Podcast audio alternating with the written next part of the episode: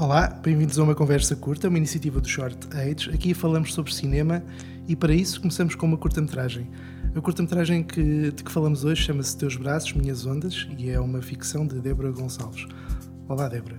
Uh, esta ficção tem um tema muito leve, uh, digo eu ironicamente, fala sobre suicídio, mas para mim fala sobretudo sobre amor. Um, eu gostava que falasse um bocadinho do processo de, de, de criação uh, e de como é que chegas a este tema para depois o explorar no filme. Foi uh, algo num, criado numa ótica de tentar juntar as várias peças do xadrez, entre falar um bocadinho, não exaustivamente, porque, porque em primeiro porque não tenho domínio sobre isso, mas uh, domínio no sentido da, da experiência de, de, sobre a crise económica, falar um bocadinho sobre esta coisa do, do limite onde a, a, tua tristeza te pode levar. E depois, sim, sobre o amor. Eu acho que o amor acaba por juntar aqui todas estas peças. Um, e eu gostava que um dos principais objetivos era de que estas personagens dessem alguma coisa uma à outra e tendo em conta que não tinham mais nada para dar, o máximo que podiam dar era a mesma vida um pelo outro. Um, esta curta-metragem um, basicamente retrata um casal, apaixonados Sim. um pelo outro, uh, e essa será provavelmente a parte mais, mais incomum num filme que, que te, neste caso não, não vemos o suicídio, fica um, induzido, vá, sim, sim, sim. Uh, mas não é claro. Mas aqui a questão é que um casal que tu retratas como verdadeiramente apaixonados decidem abdicar da vida. Isso não, não, não sentes, sentes que o amor não é suficiente? É isso? O que é que se passa? o que é que se passa na tua vida negra? Eu não, eu não tenho uma resposta. Eu não tenho uma resposta para isso. Não, não, não sentir que o amor é não é suficiente ou é suficiente. Hum, eu acho que para, para este resultado final, para, para, este, para esta combustão toda, não sei se combustão é a palavra, mas eventualmente será. Hum, é, é, como se isto vai isto extravasa um bocadinho aquilo do que é ser racional porque eu vou eu vou admitir eu quando escrevi este argumento estava perdidamente apaixonada eu tenho a sensação que estava perdidamente apaixonada entretanto a coisa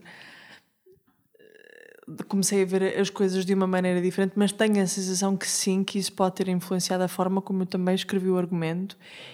E, um, e, e, não tem necessariamente, não tem necessariamente de ser mau, mas foi uma coisa de vou aproveitar o que, aquilo que eu estou a sentir agora e neste momento o máximo que eu podia ir e a paixão tem esta coisa de nos levar eh, aos nossos limites, aos nossos limites aos nossos limites do que é que é sermos racionais ou do que é que é sermos eventualmente certos daquilo que estamos a fazer. Um, e pareceu-me efetivamente a coisa mais. Uh, nesta, nesta ótica do eu, neste filme, posso fazer o máximo que eu consigo fazer e posso demonstrar o máximo daquilo que eu, consegui, que eu consigo mostrar e como é que eu posso dar uma prova de amor tão grande. Então, o máximo que eu tenho para dar é mesmo a minha vida, porque mais do que a minha vida eu não posso dar. Um, mas há esperança, eventualmente sim, mas confesso que pode ter sido influenciado por isso. Uh, isto agora vai aqui ser uma pergunta muito pessoal que tem pouco a ver com filmes. Qual é a tua razão para viver hoje? Porque normalmente as pessoas citam: é, pá, eu vivo por amor, eu vivo, estou apaixonado, quero continuar a viver e continuar a sentir isto temos personagens que até podem não ter mais nada no mundo, mas têm só um outro. Uhum. E, e, decidem que agora querem ir namorar para o céu. Um, se a grande parte de, da população vá, das pessoas se calhar encaradas com esta questão, decidem que querem viver por amor, Sim. tu decides morrer por amor, então deve haver outra razão para, vi para quereres viver. Eu acho que, pá, no fim Sim. De... Qual, qual é, é uma pergunta difícil. Um, Fazer filmes até porque, e, deprimir, até, e deprimir as pessoas. é um bocadinho isso. Até porque, epá, não sei, mas eu tenho uma, um historial algo tenso. Um, porque realmente eu tenho uma, uma perspectiva um bocado negra desta coisa toda, do que é vida e tu. Também não é possível tu viveres uh, atualmente no século XXI sem, sem pensar, foda-se, o que é que a gente andamos, andamos todos aqui a fazer? Isto é, é triste. Mas acho que neste momento. É, é o conforto de ter comida na mesa, não é?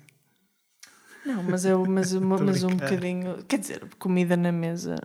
Não digo isto porque assim, nós agora questionamos tanto sobre a nossa existência porque de facto, há, apesar de nós esquecemos que temos imensos confortos. É? Sim, sim. Uh, e acho sim. que apesar, apesar do mundo estar de facto muito mal, que está, Uhum. se calhar não pensaríamos tanto nisso se a nossa primeira necessidade fosse alimentarmos-nos ou saber o que é que vamos jantar porque não há comida. Uh, mas olha, uh, eu estou a sentir que este episódio vai ter que ter uh, aqueles números. Se tiveres com pensamentos suicidas, por favor, contacte esta linha. De facto está um bocadinho negro. Eu vou, vou fazer uma outra questão que também achei muito curiosa, porque nós temos o, temos esta questão dos novos argumentos, o, esta iniciativa, convidamos a escrever guiões e defendemos sempre que o guião é, é, é o último passo antes da curta-metragem e que, que o, por si só já é um objeto digno de, de ser uma obra literária, sim, de ser eh, uma obra de arte por si, por si só. Tu escreves o teu guião e realizas o teu filme, mas percebi que entre o passo de escrever o guião e concluires a curta-metragem, houve muito que mudou. Eh, Houve muito, muito que mudou na questão dos diálogos e por aí fora. Como é que sendo até uma curta de que até, eh, até está, está aprovada, tens que, tens que apresentar eh, por ser um projeto final. Sim. Portanto, imagino que até nesse nível tenhas mais exigências do que normalmente terias e tu consegues alterar tanto. Porquê é que decides alterar tanto? E como? Como é que consegues fazer? eh, Como é que consegues Sim. controlar? Ahm, bem,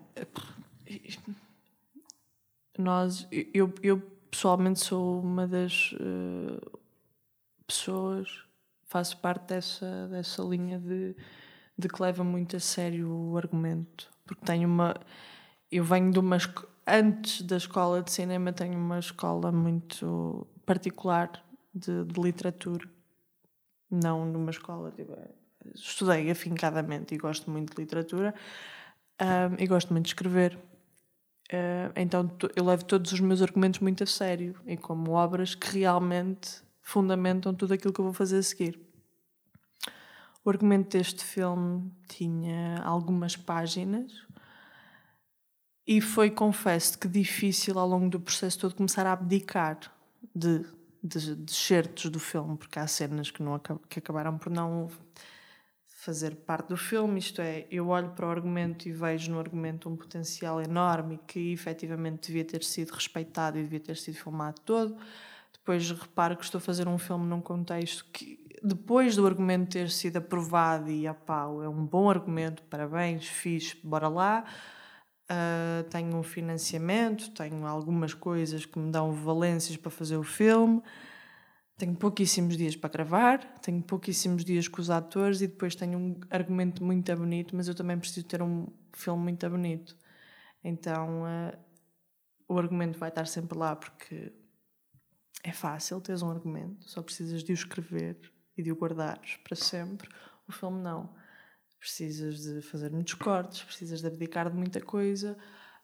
Mas tu sentes que essa necessidade veio porque, por logística, porque precisavas mais de expressão e não tinhas, ou porque de facto olhaste para o argumento e disseste isto resultava melhor no papel, agora que estou a ver não funciona. Eu acho que foi mesmo, foi mesmo por uma questão de, de logística e o facto de termos muito pouco tempo, porque convenhamos, o, o, argumento que eu escrevi nota-se no filme que acabou por, por, que acabou por resultar é, um- é algo te- é algo que precisa de, de algum trabalho e, e hum, eu precisava de mais tempo de mais tempo com atores, de mais tempo com a equipa de- de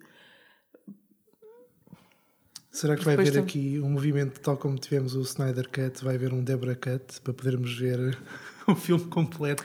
Se calhar não uma versão de 4 horas, mas Não, não, uma versão de que 4 estamos- horas não, mas, mas, mas eu confesso que gostava mesmo muito de voltar a pegar no argumento original e, e, eh, e respeitá-lo no sentido de agora vou novamente com estas pessoas para aqui, não no sentido de usar o material que está, Mas mas, de refazer. pensar novamente e voltar a filmar tudo com, com eh, as condições necessárias e com as condições que, que isto realmente exige porque eu, eu- eu depois senti também esta coisa de eu, eh, eu, em comparação aos atores com quem eu estava a trabalhar, tenho uma diferença de idades um bocadinho pá, Considerável. considerável. Então eh, sempre tive aquela coisa de eu vou-vos dar tempo, vou-vos dar. eh, eu posso não pensar as quatro cenas que tenho convosco.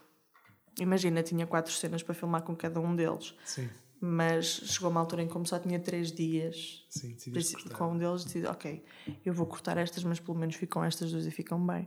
Mas sim, gostava de voltar a pegar no argumento e gostava de, pegar a vol- de voltar a pegar neles dois e vamos para ali sem tempos e vamos fazer isto outra vez. Porque acho que o argumento é sim, é uma obra e o filme podia ser, podia ser mais. Bom, nós temos um uma plataforma que divulga argumentos, portanto, se quiseres partilhar o teu, eh, temos a porta aberta para, Agradeço. para essa partilha. Débora, estamos a chegar ao fim desta conversa curta. Obrigado pela tua presença. Eh, então eu vou fechar e vou dizer que o Short Age, eh, Short Films for a New Age, é apoiado pelo município de Viseu e financiado pelo programa Viseu Cultura. A música que escutam neste momento é uma composição de Leonardo Oteiro. A nós podem encontrar-nos em www.shortage.online. Esta foi uma conversa curta e corta. Está top. Eu falo bué, desculpa.